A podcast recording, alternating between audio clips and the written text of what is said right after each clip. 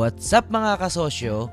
Welcome, welcome sa ating Negosyo Real Talk Podcast kung saan maaari mong marinig ang mga usapan ng mga malulupit na negosyante dito sa Pilipinas. Enjoy listening po mga kasosyo kahit na may mga ibang bagay po kayong ginagawa kasabay ng pakikinig nyo sa malupit na podcast na ito. Magkakasama pa din po tayo habang nakikinig po kayo. God bless mga kasosyo and salamat po sa inyong oras. Alam ko mga busy din po kayo. O tara, simulan na natin itong balitaktakang mabangis. Ayos!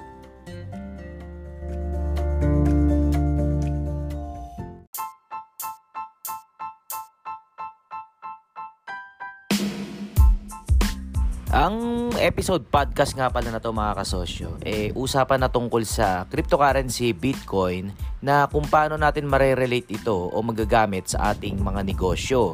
Karamihan po sa atin dito mga kasosyo eh clueless o walang impormasyon o alam about kung ano ba tong cryptocurrency. Kaya gusto kong pagbigay diinan mga kasosyo kung ano ito kasi para hindi kayo maloko o magamit ito sa pang-scam sa inyo. Ang episode na to ay hindi para kung paano tayo yayaman sa Bitcoin o sa cryptocurrency. Ang episode na to ay para maunawaan kung paano ba natin ito magagamit at hindi paano pagkakitaan. Pakinggan nyo lang hanggang sa dulo mga kasosyo ang balitaktakan na to at marami po kayong mapupulot. Kasimulan na natin. Ang sinasabi naman ni kasosyong. Mel, mga kasosyo, ah, kasi merong bumibili ng cryptocurrency to trade. Ang trading, hinihintay mong tumaas yung presyo para kumita ka. Ang klase ni kasosyong Mel, at ito yung ina-encourage ko personal, magbibit, magki-crypto kayo para gamitin yung cryptocurrency. Gamitin. Iba yung gamitin sa binay and sell mo lang. Ano ba, bumili ka ng kotse. Bumili ka kasi ibabay and, ibebenta mo rin bukas o sa isang buwan tayo, in-encourage ko as entrepreneur, experience natin yung crypto kasi inevitable na nga siya ngayon para gamitin sa future. Kasi sa baka 2 years from now, may da, kung 2 years ago, wala nagbabayad ng GCash at Paymaya, di ba? Wala. Pero ngayon, may GCash na at Paymaya. So inevitable nga siya na ma-experience. Talagang matututunan at matututunan. Pero not para kumita. Kasi ang entrepreneurship ay hindi talaga naman eh maghintay ka ng tataas yung value ng isang bagay. Ang entrepreneur ay gumagawa tayo ng paraan para tumaas yung value ng isang bagay. Magkaiba yon. Sa stock market, pag bumili ka ng something, pag maliit lang yung binili mo, wala kang control, natataas yung value. Kasi hindi naman entrepreneurship yung galaw mo eh. Trading yon. Walang masama sa trading, pero bumili ka kasi pinag-aralan mo na baka tumaas yan, baka tumaas. Pero kahit umiyak ka ng dugo, hindi tataas yan. Hindi nakabase sa galing mo. Hindi nakabase sa sipag mo nakabase sa iba. Kanino nakabase? Basta hindi sa'yo. Pero iba sa sitwasyon ni Elon Musk. Si Elon Musk ay isang entrepreneur. Bakit? Kahit bumili siya ng, ng crypto, nakabase sa galaw niya yung value. Paano nangyari yon? Kasi entrepreneur siya. Hindi katulad nung bumili ka ng cryptocurrency na halagang 20,000. Kahit nga 100,000 pa bilin mo, wala kang magagawa para tumaas yung value. Dahil hindi nga entrepreneur yung galaw mo. Pero si Elon Musk, isang entrepreneur na tunay, nung bumili siya ng Bitcoin, gumalaw yung value. Yun yung sinasabi kong may magagawa ka para tumaas yung value. Kung wala kang magagawa sa, sa gagawin mong pagbili ng stocks o ng, ng crypto, hindi entrepreneur yun. Ang in-encourage ko maging entrepreneur tayo. Ano yun? Ito yung sinasabi kong kailangan may 500, may kalating billion tayo sa wallet, sa bulsa. Kasi yan lang yung pag bumili ka ng stock market, bumili ka ng stock sa stock market ng halagang 5, kalating billion, gagalaw talaga yun ayun yung nangyari kay Elon Musk. Ayun yung ginawa ni Elon Musk. Entrepreneur si Elon Musk, hindi siya trader. Ngayon, umuuso yung, ah, malupit yung mga trader kasi eh, yaman namin ngayon. Tumaas yung value ng Bitcoin. Oo nga, malupit nga kayong mga trader. Pero, hindi nyo, pero ang pinaglalaban ko, ang nagpataas ng value ng, crypt, ng crypto ay isang entrepreneur. Si Elon Musk, hindi trader. Kasi nung gumalaw siya, gumalaw yung value nung bagay na yun. Eh yung mga trader, kahit anong lagay nila ng pera dyan, hindi gagalaw yung market. Hindi mo mapapagalaw. Walang mangyayari. Makabase, nakabase ka pa rin sa ekonomiya at sa mga entrepreneur. Kaya I, I encourage pa rin entrepreneurship.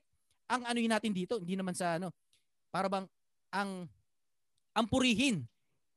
Ang nangyari kasi ngayon ang argumento, ay magti-trade na lang ako, hindi na lang ako mag-entrepreneur. Hindi ganoon ang hindi ganoon ang argumento. Ang argumento kung pinaglalaban ko entrepreneur kaya tumaas yung value ng Bitcoin o ng cryptocurrency. Hindi pagtitrade. Walang masama sa pagtitrade.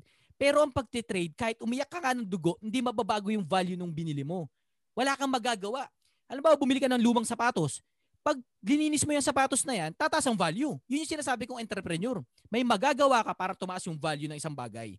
Pag bumili ka ng stocks sa stock market, kung trader ka, may, kung mali, ang ibig sabihin sa trader ay maliit lang yung halaga ng binili mo, wala pang isang milyon, kahit anong gawin mo, hindi tataas yung value ng binili mo. Aasa ka lang na tataas. At hindi entrepreneur yun para sa akin. Ang entrepreneur, may ginagawa tayo para tumaas yung value ng isang bagay. At si Elon Musk, alam niya yung galaw niya, niya na yun. At doon din siya na, na akusahan na nag-market manipulation siya. Yun yung pinost ni Christine na bakit bakit may masama sa ginawa ni Elon Musk? Bakit may masama sa bumili lang naman siya ng Bitcoin? Hindi lang bumili si Elon Musk ng Bitcoin. Pinagalaw niya ang cryptocurrency. Pagbili niya pa, yung pagbili niya pa lang, yung act pa lang na bumili siya ng crypto, gumalaw na yung market at walang trader na makagawa nun. Si Elon, isang entrepreneur lang makagawa nun. Kasi alam niya na pag bumili siya nun, alam ng mga tao na makikita ng mga ng tao kasi public company ang company ni Elon Musk eh. Makikita ng tao na bumili yung kumpanya ni Elon Musk ng ng ng Bitcoin, ng crypto. Kaya yung mga tao, ito yung tinatawag na na-hype. Uy, bumili si Elon Musk ng crypto. Bili tayo ngayon. Bibili tayo ngayon. Ano yan? Tataas yung value niya. Tataas yung value niya. Eh di bilian yung mga tao. Gaya ng supply and demand na sinasabi ni Kasosyon Chikoy kanina pa, mas maraming may gusto ng crypto, mas tataas yung value. O kaya biglang pumutok yung value ng isang crypto. Dahil, hindi dahil sa mga trader, kundi dahil sa isang entrepreneur. At sa nagsimula si Elon Musk, nagsimula lang din yan sa isang maliit na kumpanya. Kaya lilinawin ko, hindi yumaman ng isang tao dahil nag-trade sa stock market. Hindi naging matagumpay ang isang tao dahil nagbumili sa stock market ng stocks. Nagtagumpay ang isang tao at yumaman yan dahil una silang naging entrepreneur. Argumento inyo na, eh bakit si, ano, si Warren Buffett, ano yun ah, trader yun ah, stock market yun ah. Aba hindi. Basahin niyo yung ganito kakapal na libro ni Warren Buffett. Entrepreneur muna si Warren Buffett. Noong nagkaroon na siya ng kalahating bilyon na amount ng pera, katulad ni Elon Musk na merong kalahating bilyon na, na, na pera, pag bumili ka sa stock market, gagalaw ang presyo. May nagawa ka sa value. Hindi ka trader na bumili, tapos hintay ka, dasal ka na tataas. Yung mga bumili ng Bitcoin few years ago, naghihintay lang naman sila eh. Walang masama sa paghihintay. Naghihintay lang. Pero wala, kahit nga umiyak ka ng dugo, hindi tataas ang value. Entrepreneur lang makapagpataas ng value. Halimbawa, dito sa Pilipinas, uh, si si sino yung sa Mang Inasal? Ay sa Mang Inasal si Injap Injap. Injap. Ba si Injap ano? Adi si Injap nagninegosyo. May Dragon Hotel sila ni Tony Tancactio ngayon. Pero biglang bumili ng share si Injap ng dito. Halimbawa bumili si D, si Injap ng dito na stocks, halagang malaki, kalating bilyon, nga ganon. Yung mga tao, oy, bumili si Injap, bumili si Injap. Bili rin tayo niyan, bili rin tayo niyan. Ngayon, pag bili, bumili si Injap, tumaas yung presyo. Pag bili ng mga na-hype, bumili rin, nainggit eh. O, bili rin tayo niyan. Biglang nag-pull out si Injap ng pera sa dito. Bigla niyang kinuha yung pera niya. Eh di biglang bagsak ang value. Doon natatalo yung mga umaasang mananalo. Kasi humu- nahuli na sila. Kasi na-hype na sila. Walang masama do sa mga pangyayari na yon, yun nga lang, biktima yung mga walang alam. Biktima yung napapayuhan ng hindi maganda. Halim, alam nyo ba? Di ba yung mga sa TV, no? Ay, tumataas ang value ng ano? Tumataas ang value ng ganitong kumpanya. Tumataas yung ganyan. Eh di ikaw naman, kinig ka sa news. Kinig ka sa mga research. Hindi mo alam, minama, mina-market manipulation lang yung mga tao para ma-hype. Halimbawa, doon sa face shield, intindi natin maigi. Yung sa face mask. Face mask pa, tama ba? Ano ba yun? Face mask. Yung Yunteng, yung dating pag-usapan natin. Pinakita sa mark sa mga tao na ay daming may gusto ng mark ng ano, ng face mask, ng face shield, 'di ba? Ang daming nagba-buy and sell ng face shield, milyon-milyon na halaga, 'di ba? Bumibili ng ilang piraso kasi ang dami doon naghahanap. May ano, may naghahanap ng ano sa akin, 100,000 pieces ng face shield. So bibili ka naman ng 100,000 pesos na face shield. Pag bili mo mura halaga, ibebenta mo ngayon doon sa buyer mo. Na totoo na wala wala namang ba- buyer ang tawag doon, market manipulation. Ayun ang inaasok, inaasik, inaas, eh, binibintang kay Elon Musk sa ginawa niyang yun. Mi, minanipulate niya yung market para kumita sila. Which is totoo naman. Na talagang kikita ka kasi napagalaw mo yung market eh. Sikat ka eh. O kaya, mm. Mayaman ka eh. Kaya ang laki ng perang binili mo, kaya talagang ma- mapapalingon yung mga tao. Ba, ba't bumili si Elon Musk na? Anong nangyari? Bili rin tayo, bili rin tayo. Bili tayo. Eh, pag bili mo, biglang nagbenta naman sila Elon Musk. Eh, takpos ka, biglang baba yung value. Nabili mo ng 100 pesos, nung nagbenta si Elon Musk, yung mga tao nataranta, nagbenta si Elon Musk, benta rin tayo, benta tayo. Law of demand and supply, pag marami nagbebenta, bumababa ang presyo. Parang face shield. Ang dami nagbebenta.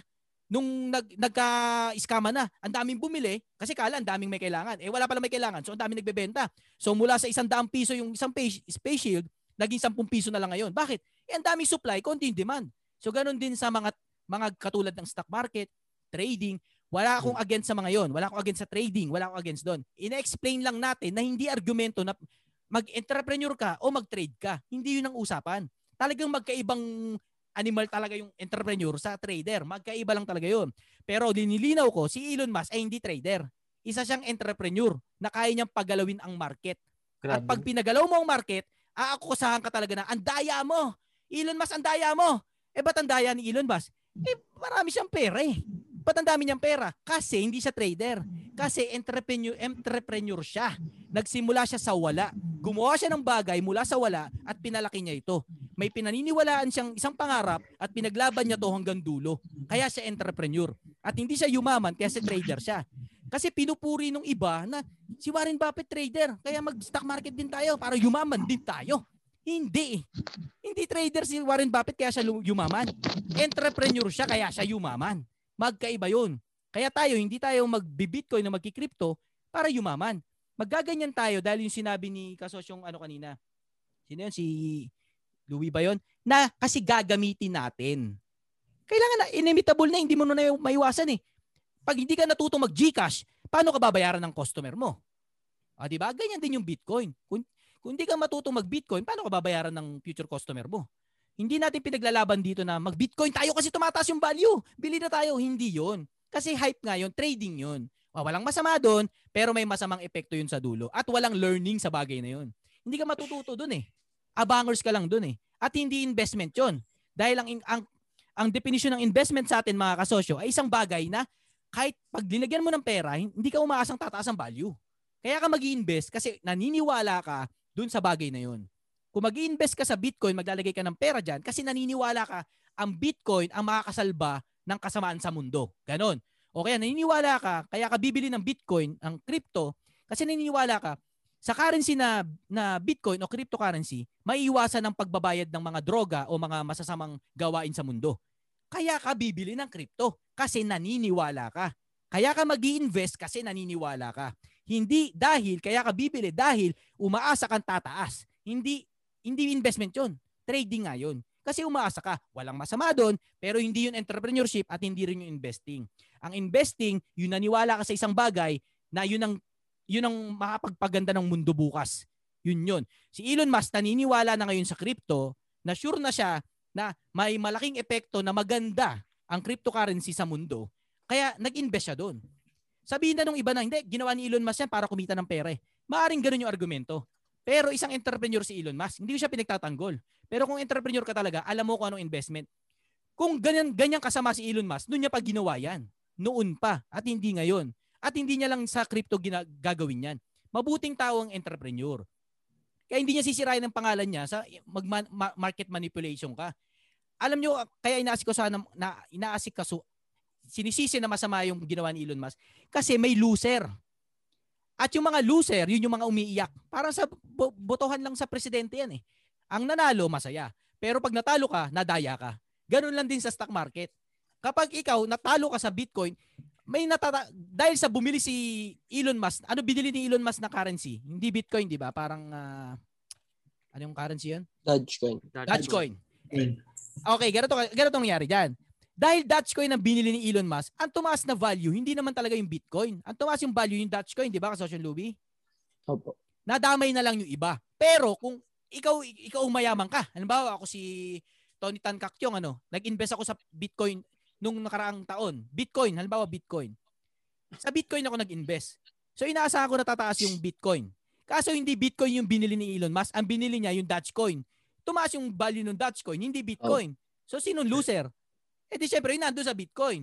Pero hindi ko sinabi si Tony Tan Kakyong yun. Ha? Kunwari lang. Isang example lang ng tao na maraming pera na pag gumalaw sa stock market, gumagalaw, pag may binili sa stock market o may binenta sa stock market, gumagalaw Trust. yung market. Na, may naka-hype, may natatalo, may nauuto, may nalulugi, may kumikita. Oo.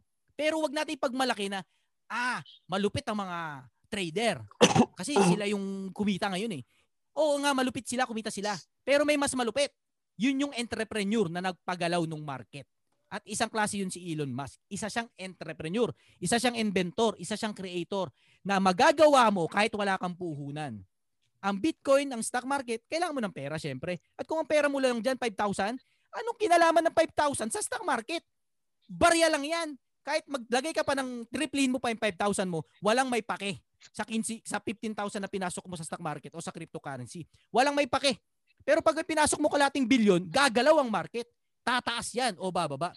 At pag bumili ka, biglang tumaas yung value, kahit yung mga tao, nagsibili pa uli-ulit dahil sa, sa supply and demand, ikaw naman ngayon, pwede ka na magbenta. Pag binenta mo, boom, yung diferensya, kita mo yun. Sa isang pitek, kumita ka ng 100 million. Sa isang pitek, kumita ka ng 1 billion. Yung ba papangarapin natin, eh suntok sa buwan yun. Sa future pa yun. Kaya wag tayong ma, ma wag nating idolize yung mga successful na ngayon. Yan ang gusto kong argumentuhin ngayon tungkol dyan sa Bitcoin. Okay, usapin ng Bitcoin, pero hindi na ma-inspire tayo na mag Bitcoin, mag crypto na lang. Ay, hindi na lang na lang, hindi lang, hindi ko nilalang ang crypto. Na mag crypto at hindi na mag entrepreneurship. Ang argumento kasi ng iba sa utak nila, yung puhunan ko sa gagawin kong ah, gawaan ng payong, hindi ko na lang gagawa ng isang ah, gawaan ng payong. Gagawin ko na lang dito sa puhunan ko, eh, ko na lang ng cryptocurrency. Kasi tataas yung value nito eh. Yun ang sinasabi kong hindi prinsipyo natin. Yung pera mong yan, eh, gawin mong isang paggawaan ng payong. Kasi ang paggawaan mo ng payong, ayan ay nasa totoong buhay. Makapagbigay ka ng trabaho, makagawa ka ng payong na talagang may silbi sa mundo, na eh, konti lang yung pera mo eh. Kasi nga, pag linagay mo sa stock market o sa crypto, walang nangyayari. Abangers ka lang. Dito ka sa bagay na may magagawa ka. Kasi sa crypto at stock market, kahit umiyak ka ng dugo, kung hindi ka katulad ni Elon Musk, na sangkatutak ang pera, wala rin mangyayari sa dun sa ininvest mo. Pero dito sa paggawaan mo ng payong, pagsipag ka dyan, galingan mo, wag kang mapraning sa bisyo, aasenso ka dyan. Kasi ito ang entrepreneurship mula sa simula. Wag nating wag niyo ikalito na ay, hindi ko na lang ininegosyo to. Puhunan ko to, paikutin ko na lang sa stock market o sa crypto. Hindi pinapaikot ang pera sa crypto. Hindi ikaw ang nagpapaikot. Sila. Malaking diferensya yon. Nilagay mo yung pera mo sa isang currency. Pero tulog naman talaga yung pera mo. Ang tunay na currency, yung yung yung cash flow na tinatawag ko. Ano yung cash flow? Yung katulad Wala nung meron kang pagawaan ng payong. Ano yung pagawaan ng payong? Yung araw-araw may bumibili, araw-araw may binibili ka rin. Yung cash flow nasa iyo. Para kang bangko. Pag may bumili, may binayaran, kumikita ka. May fee ka. Yun ang sinasabi kong entrepreneurship. Yun ang cash flow. Wala sa pag-iipon ng yaman. Nasa cash flow. Sa dulo, oo, katulad ni Elon Musk. Yung argumento kasi na, eh ba't naman si Elon Musk? Bakit si Warren Buffett? Yumaman sa stock market. Yumaman sila kasi mayaman na sila. Malaking diferensya nun sa mundo, sa atin. Atin, real talk tayo. Hindi pa tayo ganun kataas yung estado. Maski ako, eh, bumili ako ng crypto, hindi gagalaw ang market. Kapag meron na akong sobra-sobrang kalating bilyon, pag bili, halimbawa ngayon, kayo no, meron na akong kalating bilyon. Sobra-sobrang pera ko na yon. Bumili ako ng Bitcoin ngayong araw na to. Sinabi ko sa inyo, mga, ah, mga kasosyo, bumili ako ng Bitcoin, 500 billion. Eh di kayo rin. Ah, kami rin, bibili rin kami. Kasosyo Alvin, bibili rin kami. Bukas, mataas yung value ng Bitcoin. Ako yumaman, kayo hindi. Ako kumita, kayo hindi. Bakit? Eh kasi, ako, lalabas ko na yung pera ko. Eh kayo, kabibili nyo pa lang. Tapos, lilit na yung pera nyo. Kasi nag-pull out ako eh. Yun din yung argumento kay Elon Musk kung bakit masama daw yung ginawa niya. Bakit niya minanipulate yung market. Wala, hindi ko masasabi kung masama talaga si Elon Musk o mabuti. In-explain ko lang kung ano yung trabaho ng isang tunay na entrepreneur sa trader. Hindi ako against sa trader, linilinaw lang natin na hindi ito usapin kung magte-trade ka ba o mag magiging negosyante ka. Hindi yun ang usapin. Pwede ka mag-trade kung sobra-sobra mo lang pera. Or, pwede ka mag-trade kung naniniwala ka talaga sa Bitcoin. Ay, hindi. Pwede ka mag-Bitcoin o mag-crypto kung naniniwala ka talaga sa value nun. Pero not para yumaman dyan. Kasi hindi ka talaga, o sige na, ilaban nyo ng iba, yumaman. O sige na, kumita ng milyon. Oo, sige na, bahala na sila doon. Pero hindi nga yun yung argumento eh. Entrepreneur ang nagpapagalaw ng market. Hindi yung naghihintay ka lang. Nakuha niyo yung aking pinupunto? Huwag kayong bibili ng isang bagay na wala kayong magagawa para tumaas yung value nun. Huwag kayong bibili ng isang stocks na kahit umiyak nga kayo ng dugo, hindi tataas ang value kasi wala sa mga kamay nyo. Huwag kayong mag invest sa isang negosyo na wala kayong kinalaman talaga. Utang lang kasi yun. Mag-invest kayo sa isang bagay na pag ginalingan nyo, tataas yung value. May mayaambag kayong tunay. Doon tayo mag-invest kasi yun yung tunay na pag-asa ng bansang Pilipinas. Ang di malupit yung- ka, sosyo. Yes, kasama Chikoy. Umutang. Umutang. Pinabili ng Bitcoin. Yan. Yan ang isang masamang ah, payo. Kasi yung mga money manager sabihin, ay tumataas yung Bitcoin. Ikaw, uh, kasosyong Chikoy, bumili ka na. Sabi ni kasosyong Chikoy, wala akong pera eh. Ganito gawin mo. Mangutang ka. Kasi pag binili mo naman ng Bitcoin, mataas na yung Bitcoin bukas, bayaran mo yung utang mo, yung kita, yun ang kita mo. Ang masama, pag utang ni Kasosyong Chikoy, binili ng Bitcoin, biglang bumaba yung Bitcoin. Ba't bumaba? Eh gumalaw na naman si Elon Musk eh. Biglang binenta yung binili niyang ano, cryptocurrency. Di tagpos yung yung na, na nadali na yun. Ay bad advice eh. Ba't in-advise ng mali? Kasi kumita yung nag-advise sa'yo pag bumili ka ng Bitcoin. Ba't sila kumita? Eh kasi money manager mo sila eh. Pero ang risk sa'yo lahat. Sa kanila lang yung kita. Pero ang risk sa'yo.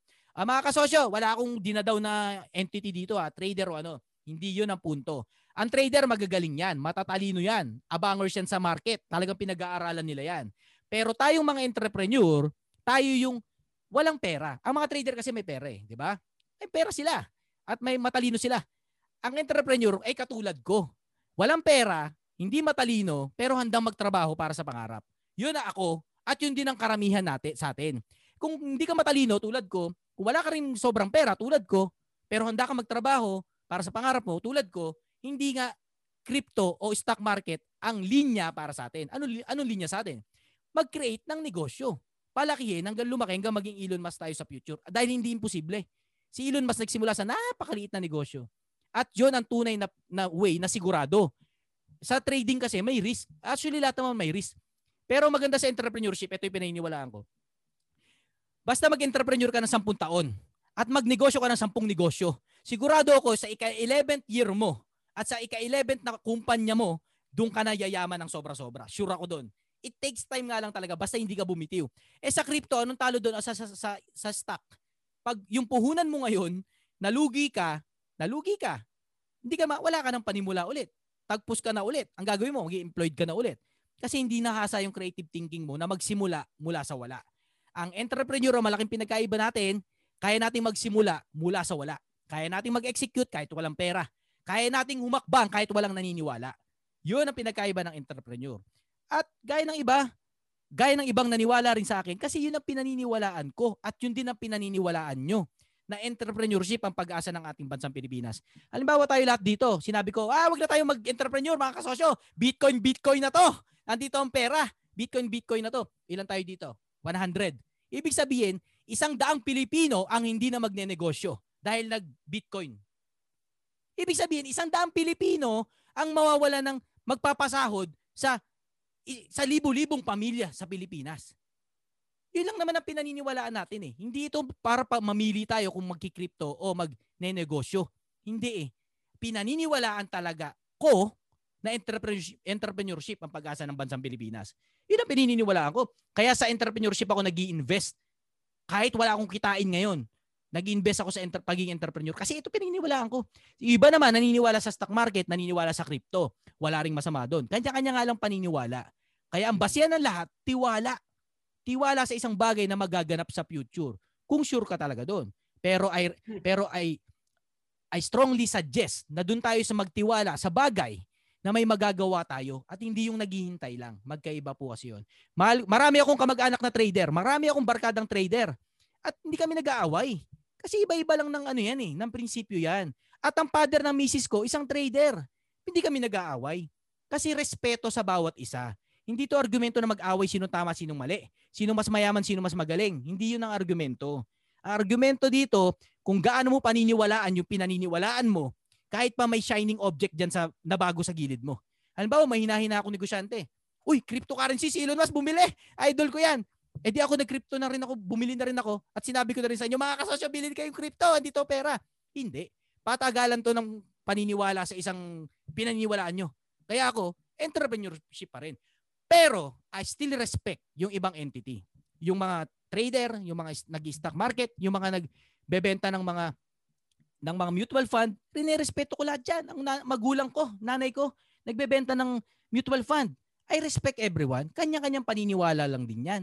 Nagbebenta ng insurance, nagbebenta ng mga i- another financial products, katulad ni Ma'am Annalyn. Walang masama doon. Rinerespeto ko lahat.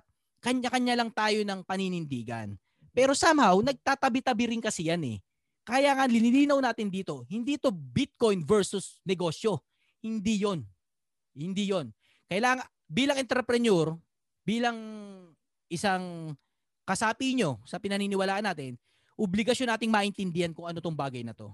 No, hindi para sumakay sa hype, kundi para maintindihan. Magkaiba kasi yon. At hindi, meron kasi nagpapaintindi na para sa dulo utuin kayo. Yun ang linilinaw ko. Hindi ko kayo, hindi ko gustong maintindihan yung Bitcoin para pagkakitaan kayo. Hindi ko gustong maintindihan yung entrepreneurship para pagkakitaan kayo. Yun ang number one nating kalaban dito. Yung aabuso sa mga kabangmangan ng bawat isa. Karamihan sa atin walang alam sa Bitcoin. At yung mga walang alam na interesado, yan yung mga madalas na biktima.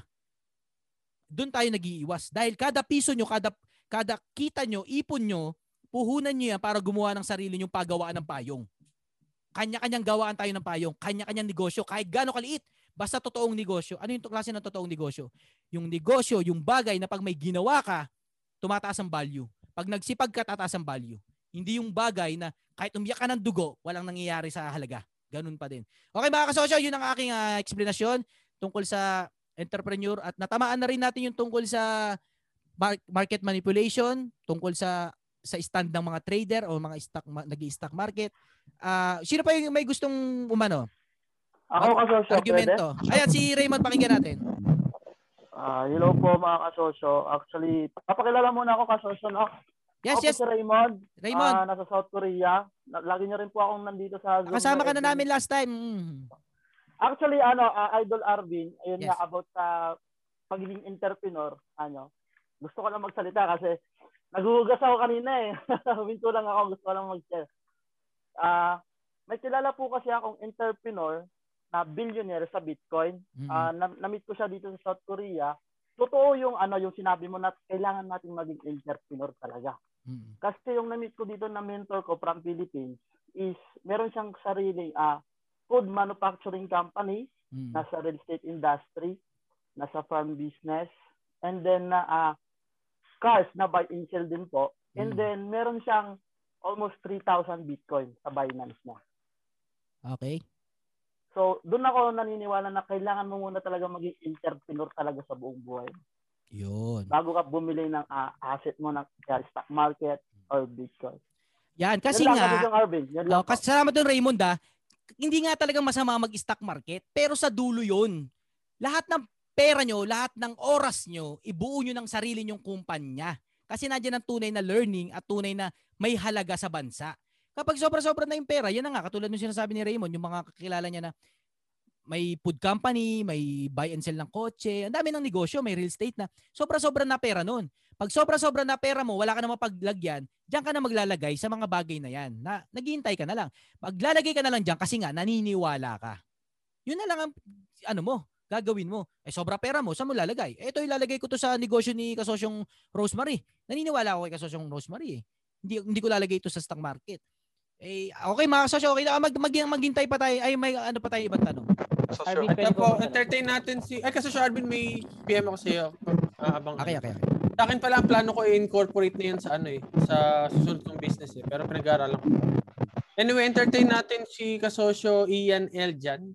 Ah, Meron entertain siyang- pa natin yung iba sa Bitcoin. Entertainin pa natin yung ibang tanong. Okay, thank you kasosyo. Medyo ano, Ay, sira yung mic mo, kasosyo. Good afternoon po. Okay, Ayan, luminaw okay na, na. luminaw na. Okay na. Hello, good afternoon. Yes, So, kasosyong Ian. Ah, may dagdag ko lang yung kung nabasa yung sinabi ni Elon Musk na yung Bitcoin, no, Bitcoin is slightly better than holding cash. So, ibig sabihin nun, yung Bitcoin talaga is for savings, hindi for investment. Mm, tama. Mm.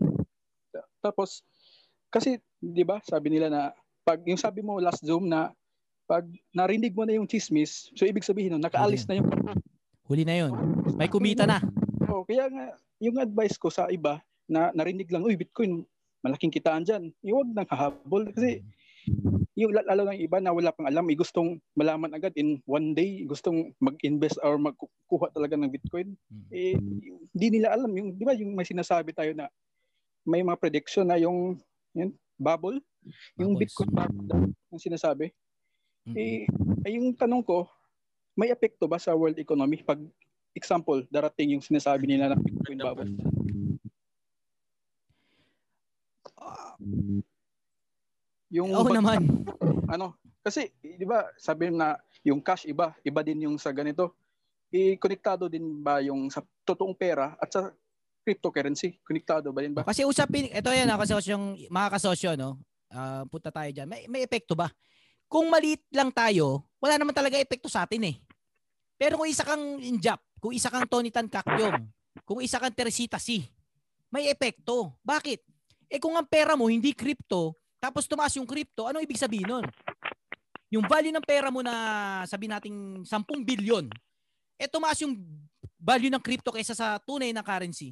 Ibig sabihin yung value mo na 10 billion, magiging 5 billion na lang yon. Ibig sabihin, nalugi ka ng sa- 5 billion dahil sa nangyaring paggalaw ng crypto. Pero kung ang pera natin eh 100,000 lang, totoo naman wala tayong kinalaman dun eh.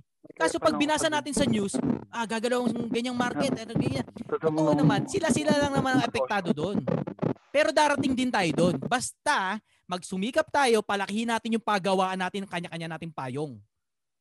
Para maging Teresita si rin tayo, para maging Injap din tayo, para maging Tony Tankakyong din tayo, para maging Elon Musk din tayo. Kung ngayon, wala naman talaga tayong kinalaman dyan. Eh sila, ang dami nilang pera eh. Kaya pag may gumalaw, nalulugi kagad sila. Pag may gumalaw, kumikita kagad sila. Pero kung pera natin mga isang milyon lang, wala barya lang yan. Walang kinalaman yan sa mundo. Ang kaya lang natin ngayon, gumawa ng something na hindi pa nakikita ng mundo. Kasi ito, ito yung ito yung chance na maging Elon Musk din tayo, na maging Teresita si rin tayo, na maging Henry si rin tayo.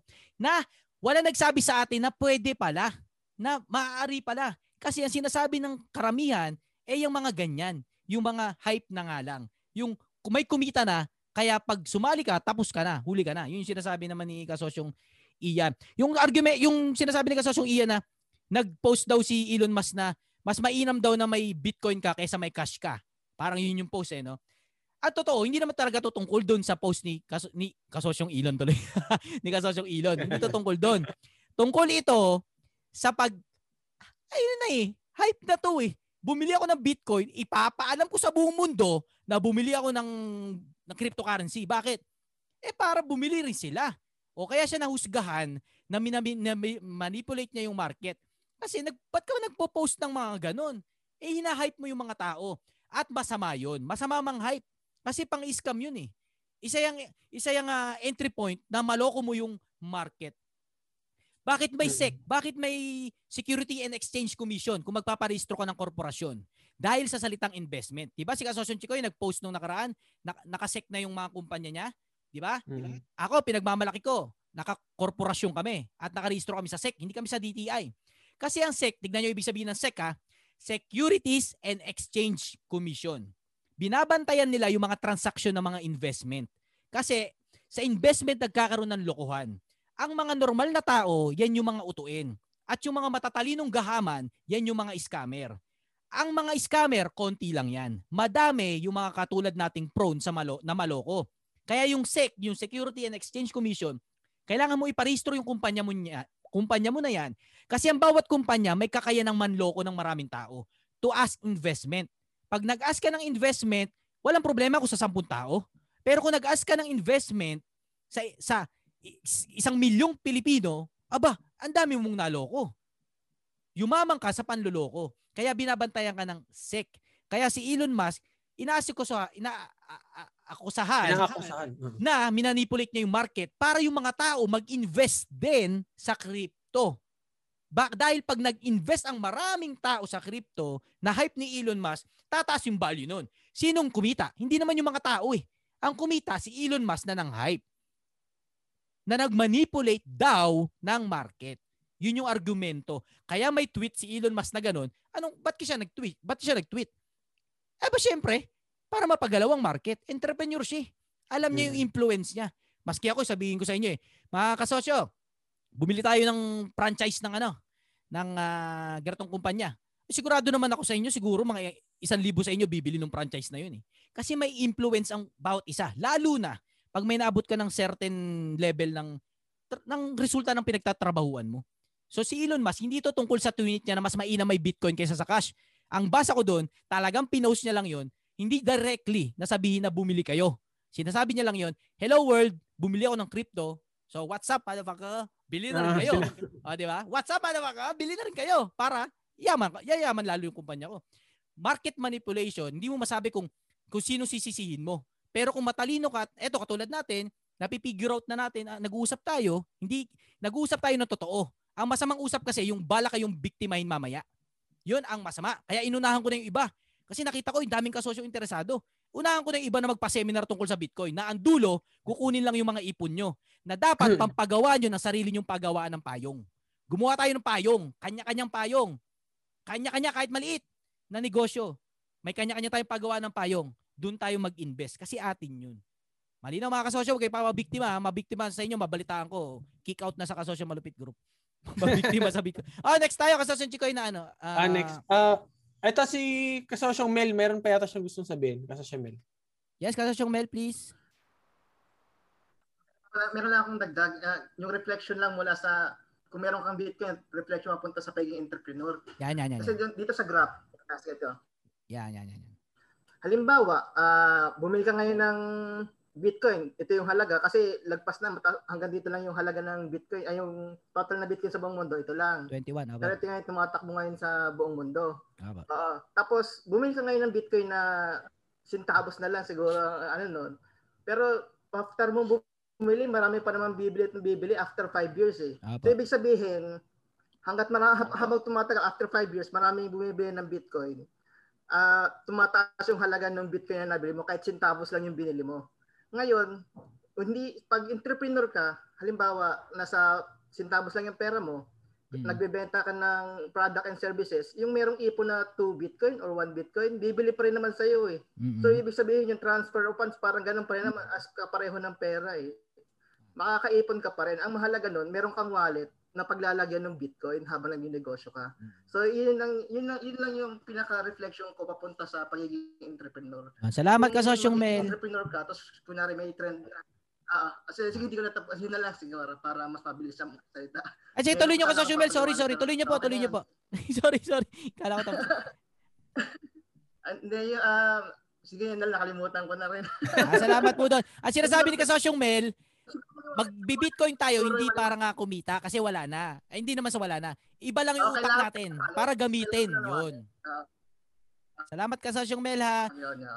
Uh, ang, ang, ang ibig sabihin, sabihin, sabihin lang, kung gusto mo mag-Bitcoin, kailangan mo lang ng wallet. Tapos, as entrepreneur, uh, magbenta ka ng product and services. Kasi kung entrepreneur ka, lilipat din naman sa'yo yan, papunta naman. Ibig sabihin yung, kung may halaga talaga yung product mo, babalik din naman sa iyo yung nakabili ng 1 Bitcoin or 2 Bitcoin or yung nakabili ng mas murang Bitcoin dahil may may product ka na binibenta tapos ni-trade mo sa sa Bitcoin, makakaipon ka pa rin ng Bitcoin. Ibig sabihin, ang Bitcoin pa rin tayo, entrepreneur, hindi hindi walang kinalaman doon sa kung bibili ka ngayon para tumaas yung value ng Bitcoin. Bumili ka lang para sa wallet. Kasi may laman lang yung wallet. Masimula mo lang, maintindihan mo lang siya. Yun. Tapos, entrepreneur ka pa rin. Wag mo, wag mo Yun, so, tama. parang ganun lang po. Salamat doon kasosyong Mel, ano? Oh, may nag-argumento. Eh, pagsabayin na lang, kasosyong Arvin. Uh, magne-negosyo ka tapos mag-trade ka ng crypto. Ay lalabag naman yan sa prinsipyo na pinaniniwalaan natin na focus. There's a power in one. Ngayon, kung ang, ang, ang, ang puhunan mo, di ba, kumikita ka sa paggawaan mo ng payong. Yung kalahati ng kita mo doon, binibili mo ng crypto. Mali. Kasi lahat ng kita mo, i-invest mo sa paggawaan mo ng payong. Bakit binapat nilalagay mo sa crypto dahil naniniwala kang tataas? Pag kalimutan mo na pagtaas. Kasi nga sinasabi ni Kasosyong Mel, bibili ka ng crypto kasi nga gagamitin natin dahil entrepreneur tayo eh. Hindi para tumaas. Kung gusto mo tumaas yung pera mo, ibalik, diyan ka maglagay ng pera mo sa pagawaan mo ng payong. Marami nagtataka, ano yung pagawaan ng payong sinasabi ni Kasosyong Arby?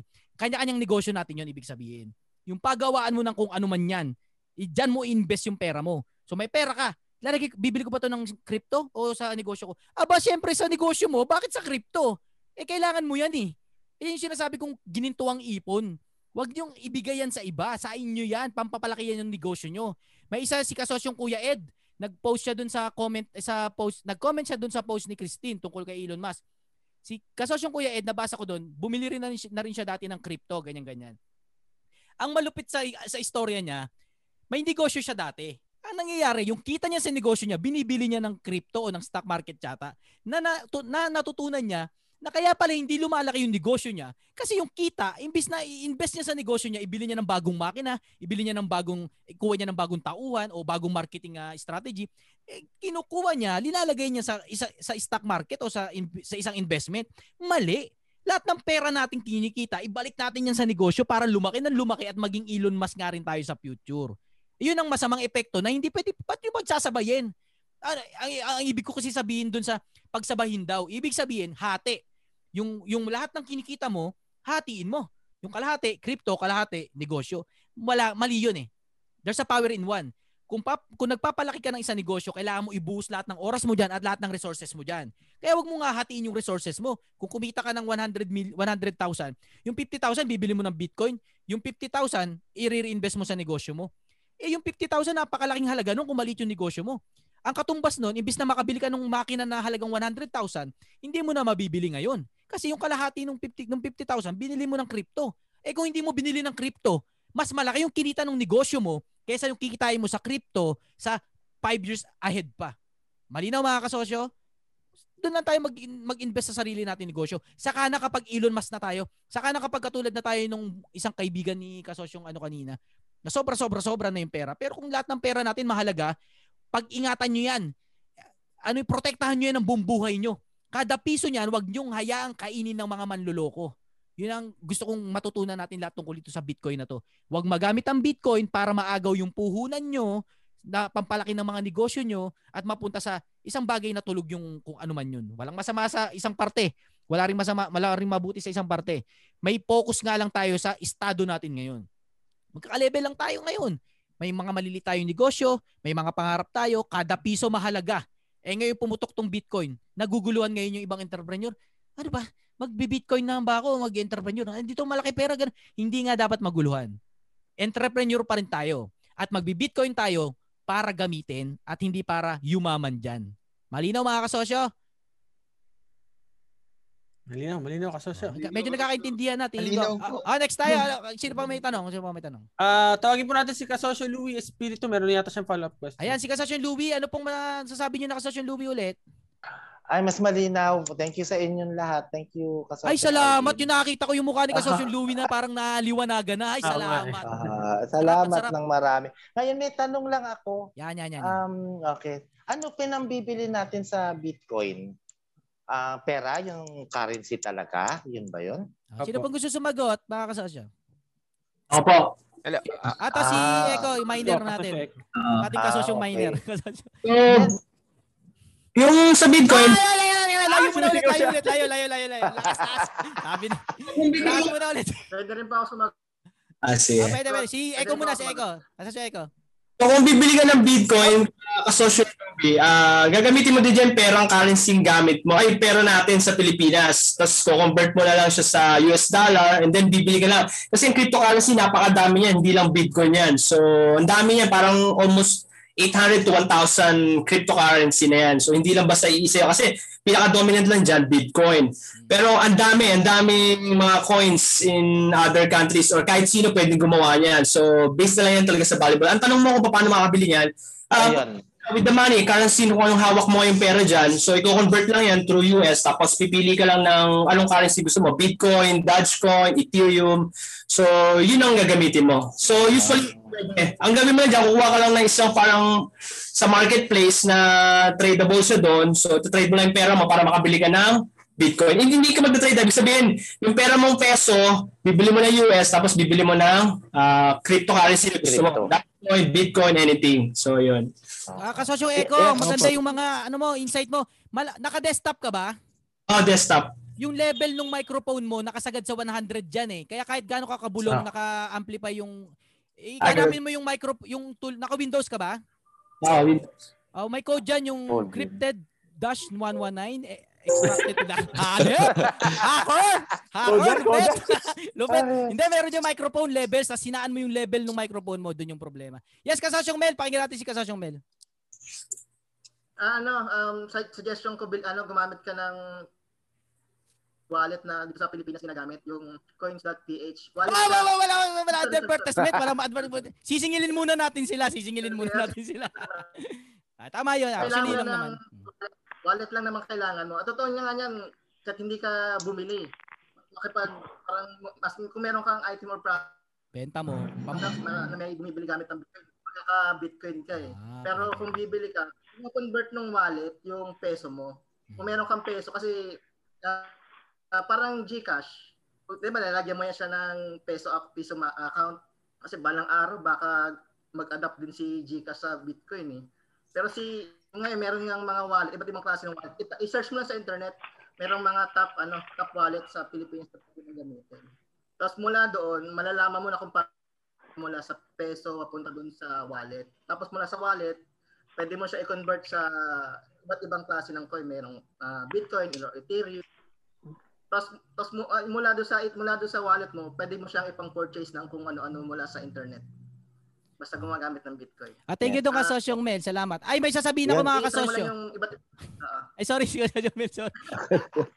sorry, hindi ko pa nababasa yung galaw ni Kasasyong Mel kung tapos na o hindi. Ah, salamat doon Kasasyong Mel. Ah, yung sinasabi ni Kasasyong Mel, yun nga may wallet. Pero ito, ito ang mabigay ko, no? Di ba nag-iisip kayo mga kasosyo, ay magbi-bitcoin ako. Sige, maniniwala na ako. Ah, I need to try this. Ah, ito nga, ito ang payo ko ha. Una muna sa lahat, mag-Gcash muna kayo. Kung hindi pa kayo nakaka-Gcash, hindi nyo rin maintindihan yung value ng crypto. Nakuha nyo mga kasosyo, ano pa silbi niya? Kung, Tama. kung papel pa rin ang pambayad nyo at pambili pa rin, hindi nyo na-experience yung online transaction, hindi nyo talaga magigets yung crypto. After nyo magka-Gcash o Paymaya, kasi dyan wala, ID-ID lang yan, wala namang, kailangan meron kayong bangko. Kailangan meron kayong debit card. Kailangan may bank account kayo. Kung wala kayong bank account, hindi nyo talaga magigets yung Bitcoin. Wala silbi talaga sa buhay nyo yan. Ang tanong lang naman, bakit wala kang GCash? Bakit wala kang bank account? Isa lang ang isa lang ang katu- katunayan. Kasi wala kang business. Kasi hindi ka nagba-buy and sell sa buhay mo. Hindi ka negosyante. Kaya bago natin atupagin yung Bitcoin, kung ikaw ay taong hindi mo alam gumamit ng GCash, hindi ka nakakasend ng pera sa GCash o nakakatanggap, at kung wala kang wala kang account sa bangko, kung hindi ka maaprubahan ng bangko, aba hindi ko alam kung bakit. Kung bakit wala kang account sa bangko. Eh, may mali na doon. Kasi si, bak, bakit ang taong hindi mo lang bangko, eh tayo taong walang ID. At kung wala kang ID, ba't wala kang ID? Kung wala kang bangko, wag mo muna atupagin yung Bitcoin. 'Di ba? Bangko ba pa, wag, advance naman masyado. Kasi kaya hindi rin magigits eh. At isa pa, yung Bitcoin, Bitcoin, kailangan mo rin dyan ng ano mo eh. Kailangan mo rin ng GCash dyan. Kailangan mo rin ng debit card dyan. Eh kasi kailangan mo mag-transact. Eh di ganun din. Eh, di ba, eh di, yung bang kasosyo, ah, sige magbi-Bitcoin na ako, sabi ni kasosyong Arvin. Eh di hanapan, pag open mo ng account doon, hanapan ka Yan. rin ng bank account. Hanapan ka rin ng GCash mo. Dad. Eh di wala din. O yun lang ang sinasabi ko. GCash muna pinaka-basic. May Tapos mag-bank account kayo. Pag ik- isa ka negosyante na wala kang bank account ngayon, wala akong kasigurado na lalaki negosyo mo. Ka- Ba't wala kang Aray. bank account? 'Di ba? Bakit wala kang bank account? Ano yan, wallet-wallet lang? Kaya, kaya ka magbabangko kasi konektado ang bangko sa isang negosyante. Dahil kailangan natin, hindi, dahil kailangan ng bangko na pa, pa, pa- bigyan tayo ng milyones once na mapatunayan natin na na malupit tayong negosyante. Ganon din ang crypto. Kailangan natin ng mga negosyante, kailangan ang mga negosyante mag, ma- ma- makonect sa crypto dahil sa future, diyan din magkakaroon ng utangan. Magiging institusyon din yan. Diyan ka makakautang ng kapital. Di ba? Sa bangko, makakautang ka ng pambili ng kotse. Ganon din sa crypto. Sa future, kung credible ka, may account ka dyan, makakautang ka rin ng pambili ng bahay, ng eh, magiging talagang bangko siya. Kung yun ang kung positive na yung mangyayari sa future. ah. Pero nga, kung wala kang GCash, aba hindi tayo nagkakaintindihan dito. Kasi kung GCash ang wala ka pala o Paymaya, yung basic na basic na. Kaya inimbento ang GCash at Paymaya kasi para sa mga taong hindi makapagbukas ng bangko. Kasi mahalaga ang transaction, ang ang currency. Alam nyo ba bakit libre yung transaction sa GCash nung ano, nung nag-pandemic? Ba, walang transfer fee nung nag-pandemic nung nag- lock- lock- lockdown last year. Void lahat ng tran- transfer fee. Kahit magpasok magpasa ka ng 50,000 50,000 na transaction sa online, usually may may, may bayad diyan ng mga 1 mi- 1,000, malaki. Void lahat ng pandemic. Pati GCash walang bayad ng transfer fee. Bakit? Kasi alam ng gobyerno na nasa tra- nasa currency ang yaman, ang kapayapaan. Pag hindi umikot ang pera sa bansa, magwawala ang mga tao. O kita nyo nung nag-pandemic, putok ang GCash. Wave lahat. Eh, diyan nagbabayad ang mga tao, diyan tumatanggap ng ng singil. Ay kaya masaya mga tao, di ba? Kahit na walang mga trabaho, eh nagsigawaan ng mga ng mga banana cake, nagsigawa ng mga spaghetting sangkatutak ng cheese, kahit walang kakwenta-kwenta yung produkto, pero may currency nangyayari, may buy and sell na nagaganap, masaya pa rin yung mga tao. Di ba wala namang ganong nagutom, wala namang ganong nagreklamo? Eh kung walang ganon, walang transaksyon, yung mga walang bangko, hindi makakabayad online. Yung mga walang bangko, hindi makakatanggap ng payment online. Kaya pumasok yung GCash sa Paymaya. Ito yung lesser security versus dun sa bangko. Ang dulo, itong Bitcoin. Bagong version ng GCash at ng debit card. Kaya ang inaargumento ko, bago nyo problemahin yung Bitcoin, pambihira, magbukas ka muna ng GCash mo at saka ng bangko mo. Ang tanong ko sa sarili mo ngayon, tanong ko sa iyo, wag mo na sagutin. Kung wala kang GCash, dapat kang mahiya. Kung wala kang bank account, dapat kang mahiya. Eh, kung gusto mo maging negosyante pero wala kang banking system sa katawan mo, hindi yun masama. Pero kung seryoso ka magnegosyante, kailangan nun. Dahil transaction, ganoon din ang Bitcoin. Kaya natin pinag-uusapan kasi negosyante tayo. Kailangan nating malaman. Kailangan nating matutunan. Kailangan nating ma-experience para kahit anong mangyari, inimitable na nga siya, hindi na maiwasan, nandiyan dyan na yan, o tirayin na natin ang tama. Bago ako maunahan ng mga scammer na baka mabiktima kayo tungkol dyan sa Bitcoin, at least naunahan ko na sila. Ayos mga kasosyo. Si kasosyong may napapangiti yung sinasabi kong mahiya dahil walang bangko. Bukas-bukas din pag may time. Ang bangko, Wala na dito sa malayo eh. Nasa abroad ako kaya hindi ako marun hindi ako makapagbukas ng ano, ng bangko. Halimbawa, si Kasosyong May, ganito, no? Hindi makapagbukas doon. Actually, yun yung bottleneck eh. Para maging legit ka na tao, maging legit ka na negosyante, kailangan mari- mabigay mo yung requirement ng bangko. Kasi ang mga tao, ba't wala kang bangko? Hindi ka bankable. Hindi ka credible. Kahit na anong pogi mo, kahit anong galing mo sa negosyo, kung wala kang bangko, hindi ka makakabili ng kotse, bahay, o ng mga ibang negosyo. Bakit? Eh syempre, dadaan ng pinansiyan eh. Pero na lang kung kunin mo ng cash. Pero isa pa, ang tunay na negosyante, hindi ang bumibili ng cash ng mga malalaking bagay. Ba, bibili ka ng malaking Totoo. makina, hindi mo bibiling cash yan. Bakit? Talo ka sa cash flow. Dadaan ka ng bangko. Papapinance mo sa bangko kasi isang katutak ang pera sa bangko na kinakailangan nilang ibigay sa ating mga entrepreneur. Kahit umiyak ang bangko sa harapan mo, nabigyan ka nila ng dalawang milyon, kung wala kang bank account, hindi nila mapapapunta sa iyo yung dalawang milyon. O bago tayo mag-usap sa Bitcoin nga naman na yan, Totoo. Gcash muna tapos bank bank account. Malinaw mga kasosyo? Kung wala pa kayong pay- payment online, kung hindi nyo kaya mag online, ay, anong negosyante tayo niyan? 'Di ba? Transaction eh, currency. Tayo tayong may numero unong trabaho, may trabaho na paikutin ng pera sa Pilipinas. The more na mabilis ang pera ng ikot sa Pilipinas, the more na mapiling natin mas mayaman tayo. Piling natin mas maginhawa ang buhay. Eh kung tulog ang mga pera, oh sige na, so much for that na lang. Oh, next tayo kasosyo Chikoy. Ah, okay. Thank you po doon. Next tayo, meron pang gusto yatang sabihin si Kasosyo Jing Freaks na tatay ni. Ikaw ba yung tatay ni? Salamat Jing. sa Sosyon Chikoy. Oo. Yes po. Ah, bali, bal- hindi ko lang po na-edit yung name ko. Si, Katosyong Albert to ano sa Sir Arvin, yung dati na rin po nagsumali sa ano, ah, opo, Zoom. remember ko na ba? Opo. yung sa Basta, Canada basta. ako natatandaan nyo.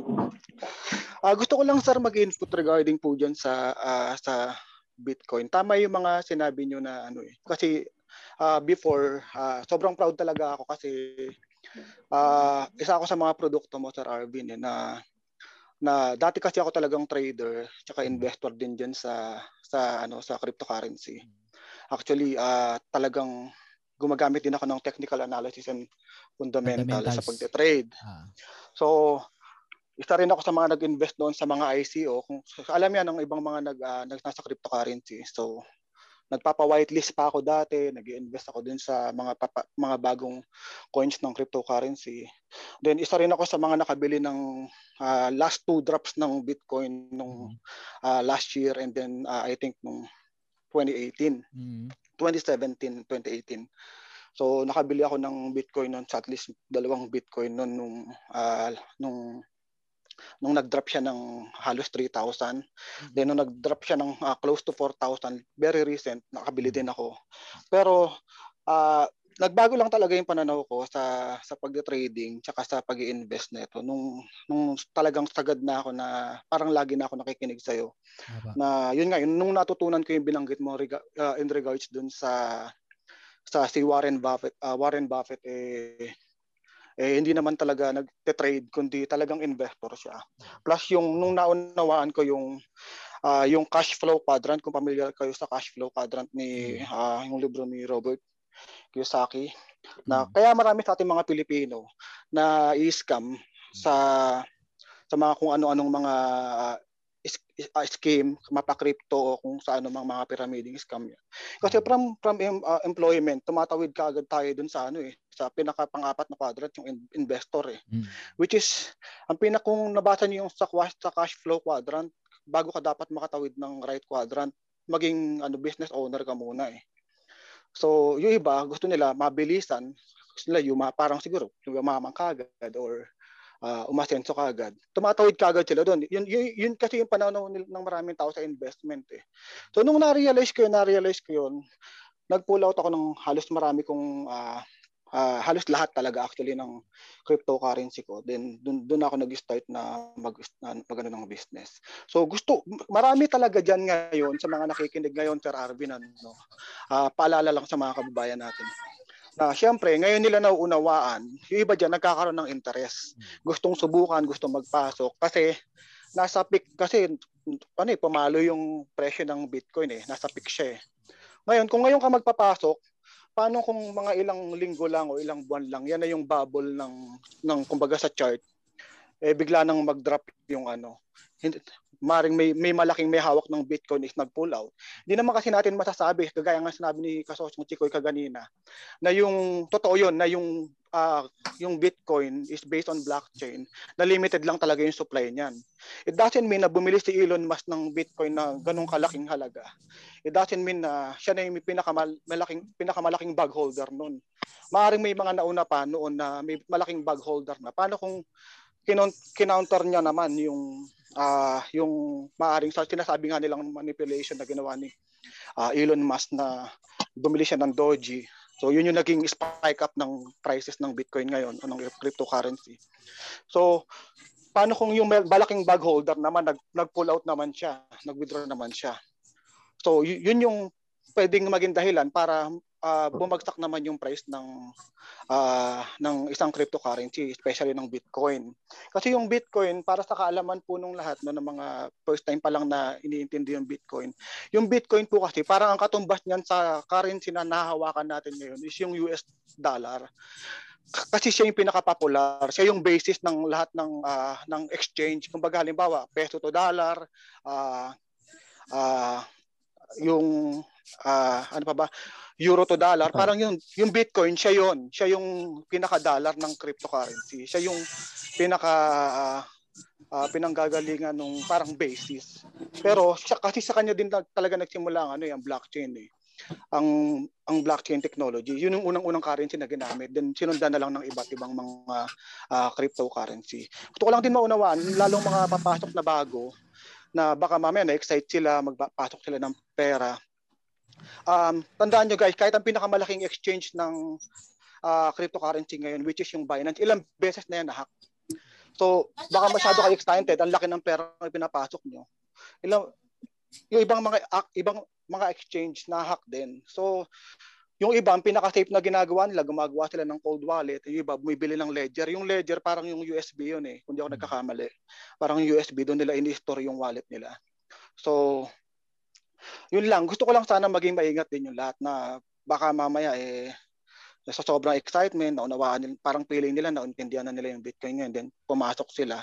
And then eventually, hindi naman nila alam gagawin nila. Ang mahirap po dyan din, sa magkamali ka lang ng address na in-input, hindi mo na yun mababawi, hindi mo na mababalik. Halimbawa, uh, kasi yung address niyan very unique eh, parang sobrang daming letters at numbers. Kapag ka na gumawa ka ng transaction niya, nag-send ka sa kung sino man o kanino man, na-send mo na, let's say halimbawa uh, 100,000, na-send mo ganun, napakahirap nun bawiin pabalik sa iyo kasi hindi mo na alam kung nasaan yun. So yun lang yung input ko sa Arvin. So I hope na sana may Salamat doon uh, kasosyong Albert. Ano po, lalo na yung kwento nyo na dating solid kayong trader at uh, nagki-crypto tapos nung nagkaintindihan na po tayo, nasa entrepreneur pa rin talaga ang simula. Salamat po doon kasi bo, na boy na patotoo kayo sa Tama kayo doon ah, yung sa, pinauso kasi na kay Robert Kiyosaki. Ito no.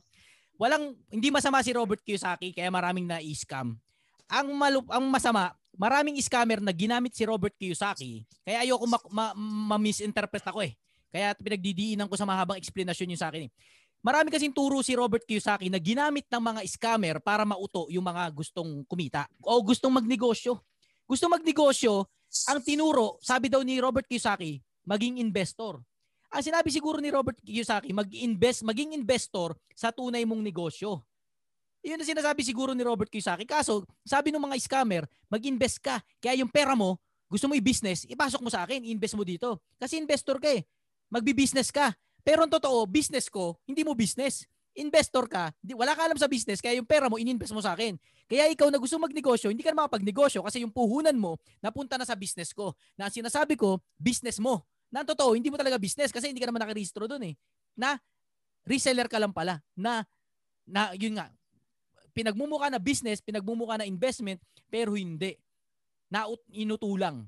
Eh, maraming nagkamali dyan. Bakit maraming nagkamali kay Robert Kiyosaki? Eh kasi, pinanood lang yung summary sa YouTube. Pinanood lang sa mga vlog yung Kailangan. review. Kaya mali. Eh, Kung binasa niyo yung talagang libro ni Warren ba ni Robert Kiyosaki, magigets yun na entrepreneurship ang sinasabi niya. Hindi investment, hindi real estate, entrepreneurship. Si Warren Buffett ganun din. Marami nagko-quote kay Warren Buffett na malupit daw, yayaman daw sa stock market. Yung ginagawan pa siya ng mga meme. Etong tanong ah, si Warren Buffett ba talaga gumawa ng meme na yon? Mag-isip kayo mga kasosyo. Yung mga nababasa yung meme, bawa si Elon Musk may meme na invest in crypto or die to die tomorrow lonely. Bawa naggumawa ng meme kay Elon Musk. Ito isipin kagad natin. Si Elon Musk ba gumawa niyang meme na yan? Hindi. May mga tao lang na gumawa na ginamit yung mga sikat na tao para manipulahin yung mga yung market at yung mga mauto pa yung mga ibang tao lalo. Kaya diyan ako maselan. Ayoko ma-misquote ako kasi malalim yung pinag-uusapan natin. At kung may pulo, kunin lang na isang sentence ko tapos ginawa sa linagay sa iba, iba na ibig sabihin. Bawa yung kanina sinabi ko, mag-entrepreneur kayo, wag kayong maging trader. O yun lang sinabi ko ha, walang paliwanag. O pag nabasa ng mga trader yun, ay ba hayop pala yung Arvin Urubia na yan eh. Sabi, salbahe tayong mga trader tayo, wala tayong kwenta ganun. O eh, siyempre, kinote na ako eh. Ang yung pinupunto ko at sinasabi ni Kasosyong Albert, matuto tayong mag-isip mga kasosyo. Huwag tayong magpadala sa mga hype. Mag-isip tayo kung anong tama at mali sa sarili nating buhay. At hindi dahil sinabi ng ibang tao na itong gawin nyo, ay yun ang gagawin nyo. Gaya na sinasabi ko rin, hindi, hindi porkit sinabi ko, yun na yung tama. Hindi porkit itong pinaniniwalaan ko, yun na rin sa buhay nyo. Ina-encourage ko pa rin at lahat tayo, gaya na sinasabi ni Kasosyong Albert, kayo makarealize ko anong tama sa buhay nyo. Si Kasosyong Albert, di, wala naman ako sinabing, ay wag kayo mag-trade, mag-trade. Walang kwenta yan. Wala akong sinasabi. Pinapaliwanag ko lang yung other side. At bala, at kaso yung Albert, nag-decide sa sarili niya na dito siya sa kabila. Sa entrepreneurship siya. Hindi siya dun sa pagiging investor kagad. Ang lagi ko sinasabi, magiging investor ka kapag sobra, sobra, sobra, sobra ng dami ng pera mo, wala ka na mapaglagyang negosyo. Doon ka lang magiging investor. Alam nyo ba si Warren Buffett? Ito, yung si Warren Buffett talaga mara, maraming nadali yan dahil ginamit talaga yung tao na yan. Ginamit sa kalokohan eh. Yung negosyo niyang Berkshire Watch Watch Away. Ano ba yan? Yung negosyo niya? Berkshire Watch Away. O yun, di mabigkas, di ba? Kala nyo investment company, di ba? Hindi investment company yun. Textile company yun. Pagawaan nyo ng mga textile. Ano yung textile? Yung mga, ano yun?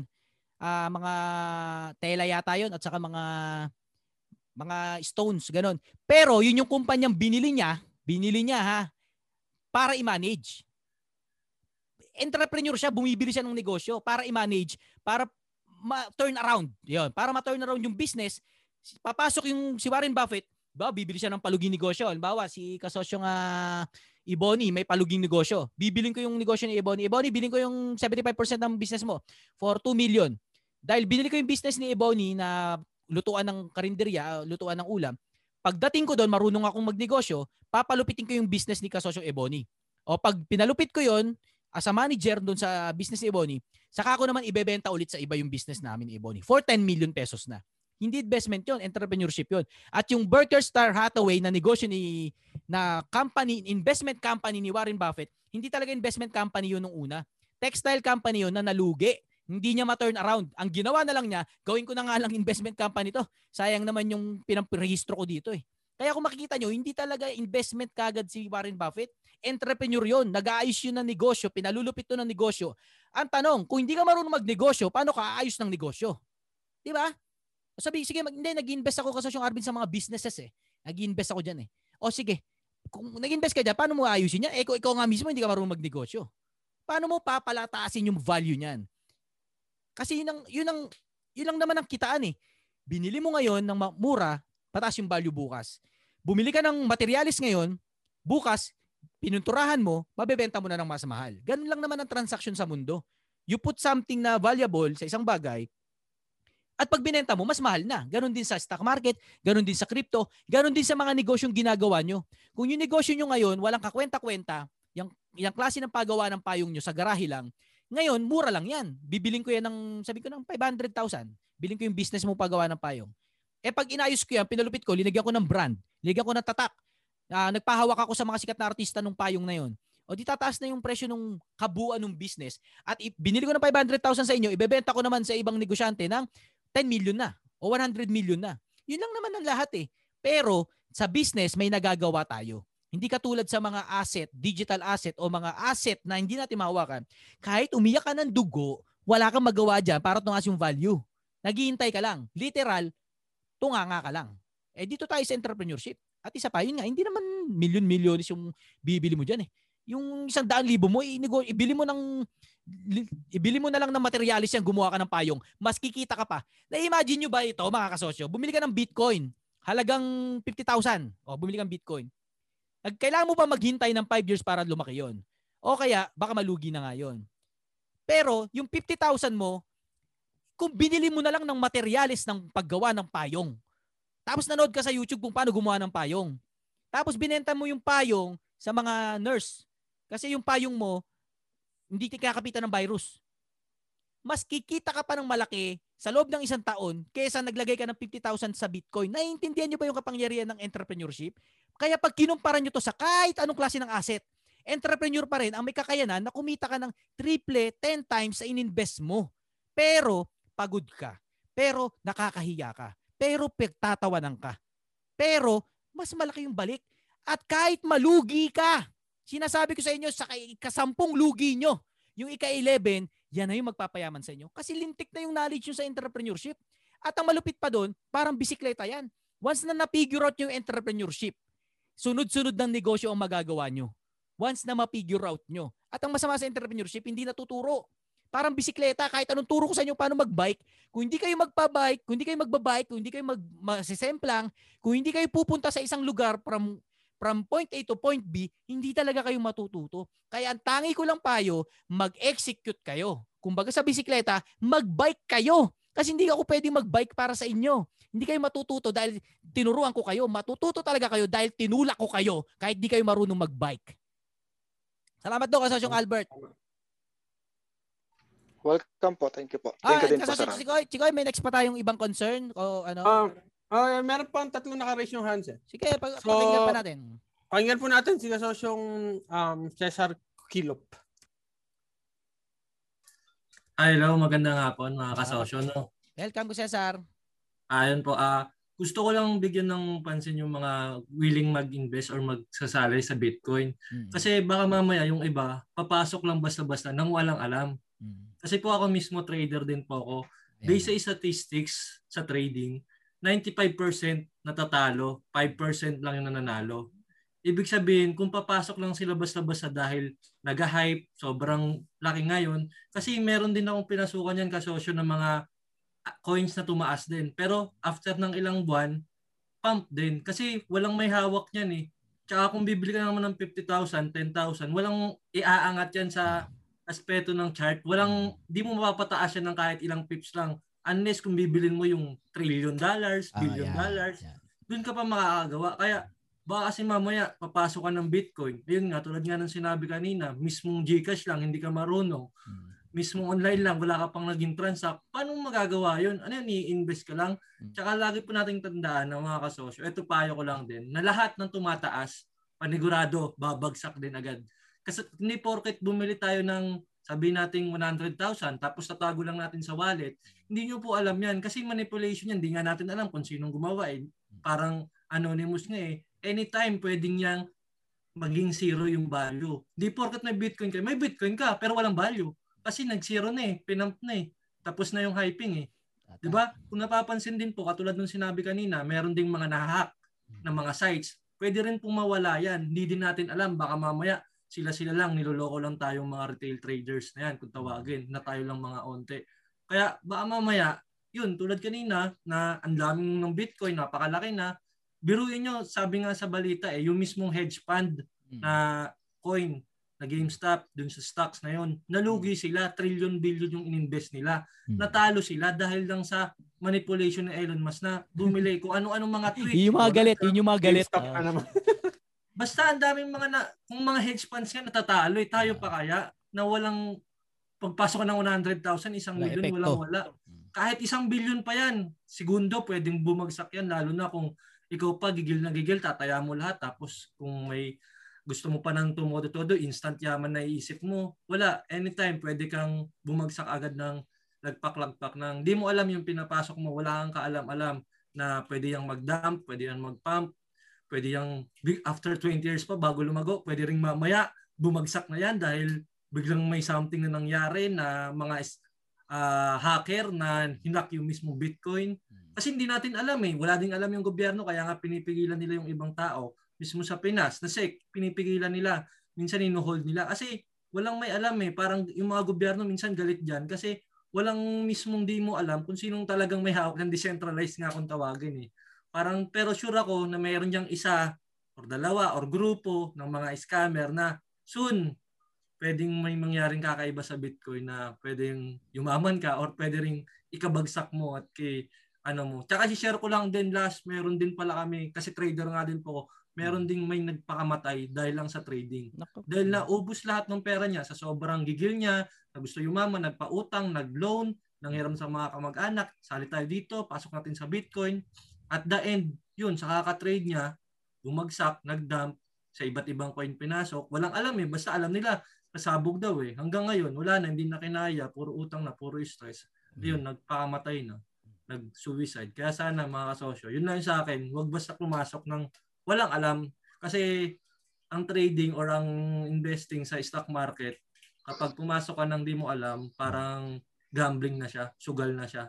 Hindi siya investing type. Ayun lang sa akin kasosyo. Salamat to kasosyo Cesar. Ang ganda-ganda. No? Ah, may, ah, ah, um, ayun na, maganda yung sinabi na ni Cesar. Nando doon na. Huwag tayo pauta. Ayun yung mga galit.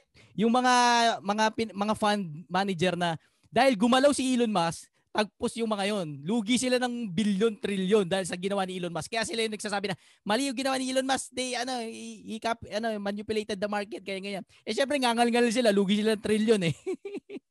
Ah, ano, next tayo kasosyo Chikoy. Ah, kasosyo Ah, Joel. May tanong pa. Ah, Si Joel, kausa- kausapin natin. Kasosyo Joel, please. Ay, hello po. Narinig po ako? Rinig Yes po, po. rinig po. Okay, okay. Bali, ano, dati rin akong nag-crypto. Yan, yan, yan. Ah, day-to-day crypto talaga ako eh. Nag-day-to-day. So, nakita ko lang, napansin ko talagang delikado.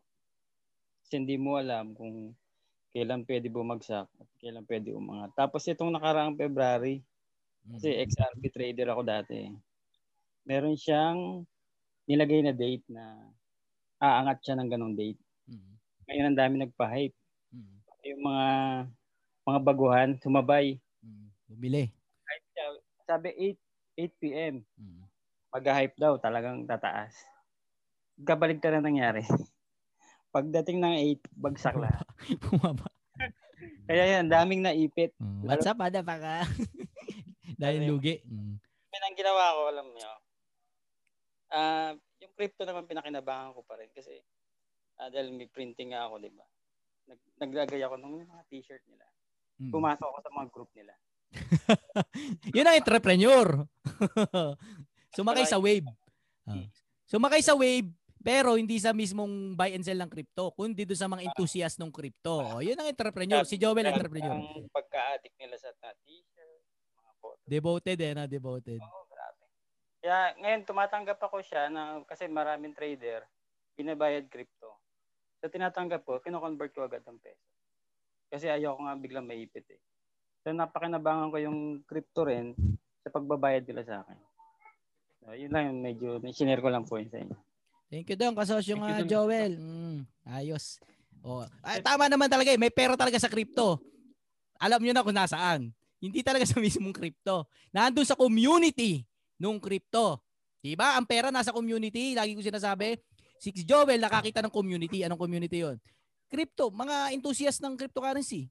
O di binenta niya ng t-shirt. Eh di kita si Joel. O nasa ng pera? Nasa Bitcoin ba? Hindi. Nasa community nung Bitcoin. Diba? Yun ang prinsipyo natin.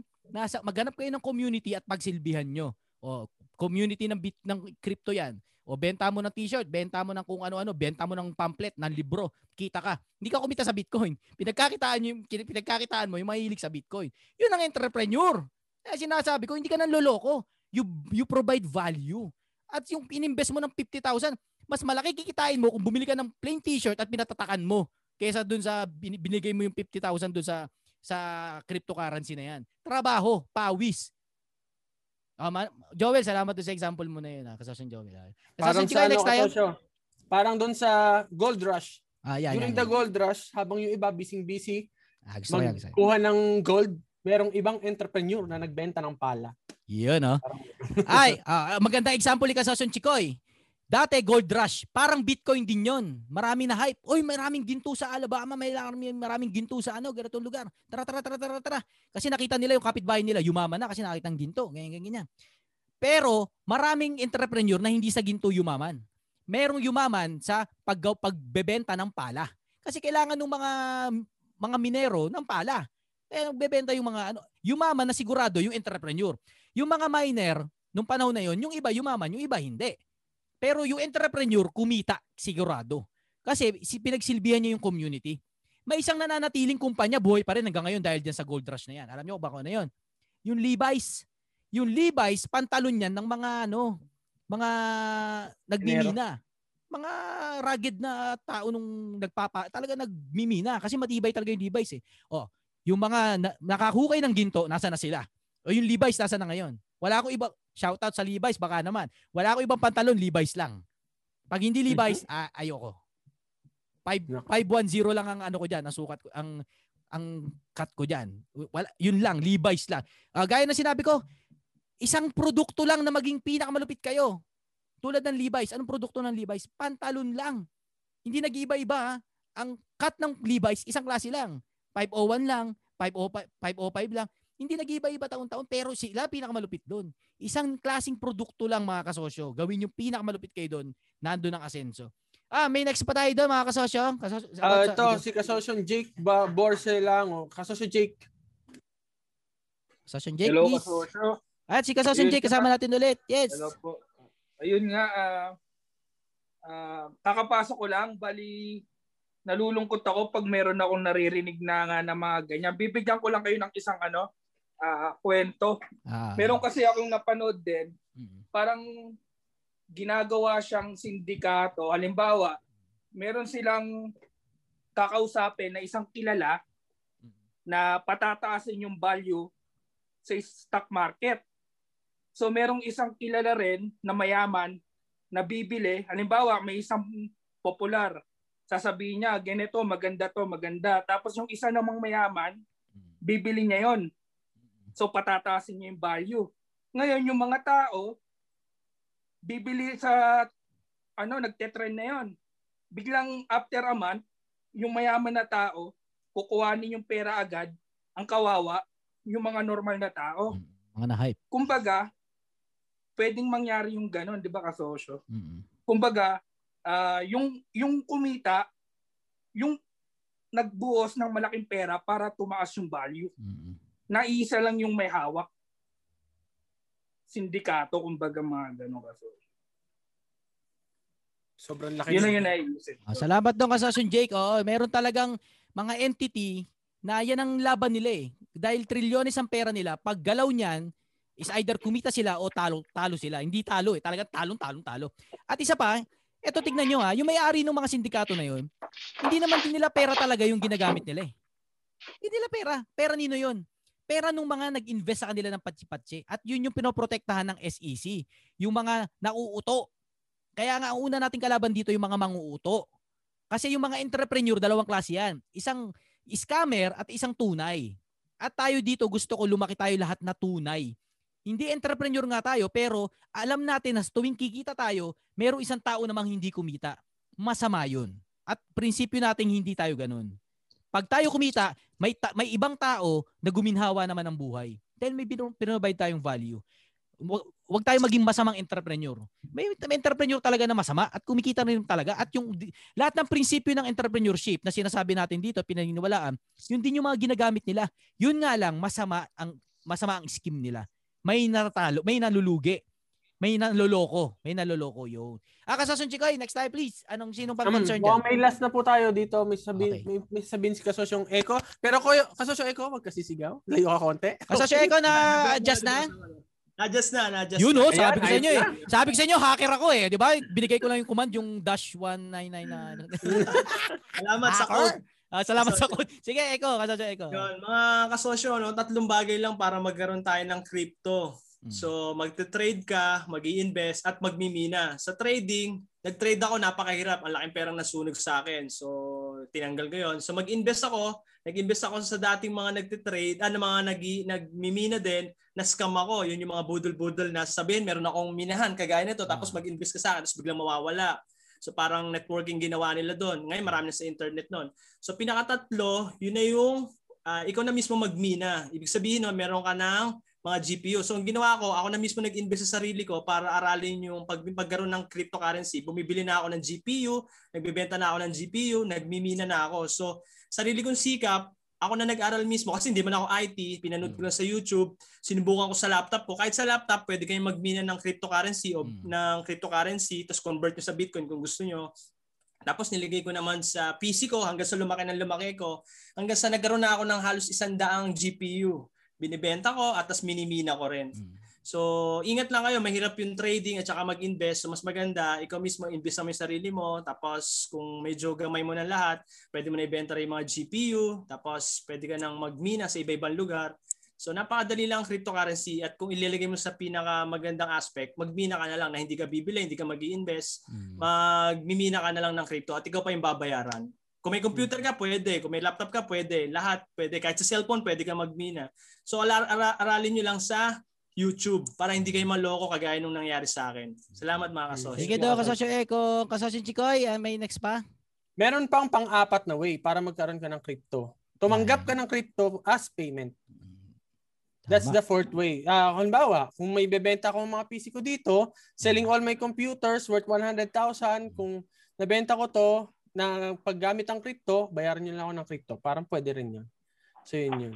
Yan lang naman uh, kasosyo. Pero meron akong pinakahuling ano, gustong i-add dyan. Ah, sige, bago yan, kasosyo Chikoy, bago ka dyan mag... Kasi, tapos dyan, ano muna. Ah, uh, kasi yan, napag-usapan yung bit, yung crypto, no? Eh, sabi sa inyo, hindi naman tayo sangayon dyan. Pero pakita ko na lang sa inyo yung aking uh, kinita sa ano, no? Ito, ito yung kinita ko, no? Tapos meron dito, ito yung akin, uh, Ah, dahil dami naniniwala oh. Pwede mag-invest ka sa siya. Joke lang. Ano lang 'yan? Oh, ito oh. Hindi ano lang to, app lang to sa Apple, sa iPhone 12. Meron pala dito yung parang app na ano, stock. Ay ano? Stock. Eh yung sinasabi ko mga kasosyo. Oh, ayan, 'di ba? Papakita ko sa inyo ganyan-ganyan. O niniwala na kayo kagad na kung may sasabihin ako sa inyo dito tayo mag-invest, ganyan ganun. Niwala na kayo kagad. Matuto kayo mag, matuto kayo mag mag ano, magsariling aral. Kahit na may nagturo na sa inyo, mag-aral pa rin kayo sa sarili nyo. Hindi dahil uh, katulad ko, sinabi ko, no, tiwala kayo sa akin. Pero hindi dahil na uh, sinabi ko, hindi pa rin. Bilang entrepreneur, responsibilidad nyo pa rin na hanapin yung katotohanan sa buhay nyo. Kanya-kanyang hanap yan eh. Ito eh, platform lang naman na, hindi to plat, hindi itong grupo natin, hindi to platform para sabihin ko ano tama o mali. Platform lang to para para ano yun natin pagbundol-bundulin natin yung ating mga naiisip at eh, nakita ko yung mga mukha ni kasosyong ano kanina eh, Louie. Yung nakita ko nag-lighten na yung mukha niya. Nagets na intindihan na. So ilan pa kaya siguro ilan pa kaya ang nakaintindi? Uh, mga kasosyo, ako po'y maski isa walang stock na asset. Dati meron nung college ako. Pero nung na-realize ko nga yung bagay-bagay na talo dito eh. Kumbaga lugi ang panahon dito. Ganun. Na-realize ko yun, wala ako. Maski isa, wala. Bitcoin, wala rin ako hanggang ngayon, wala. Pero ba't alam na alam ko? Eh syempre pinag-aaralan ko. Ba't mo pinag-aaralan? Eh syempre parte sa mundo ng entrepreneurship yan eh. Hindi porkit against ka, eh, hindi mo na pag-aaralan. Hindi porkit ayaw mo nun, eh hindi mo na aalamin. responsibilidad pa rin natin yun. Pero hindi para, ang nangyayari sa mundo, yung mga nag-aaral, yun yung mga naloloko. At ayun yung ayoko maging biktima kayo. Dahil nag-aaral kayo ng crypto, ang ending, maloloko pa kayo, mabibiktima pa kayo. At yung ayoko, kasi walang rebound doon. Okay, last na lang napakikinggan natin si Kasoson Chikoy. May sasabihin siya tungkol uh, dyan, uh, points niya, and then okay na tayo dyan, move on na tayo. Yes, Kasoson Chikoy, please. Yeah, actually, okay na. Uh, move on na tayo. Next.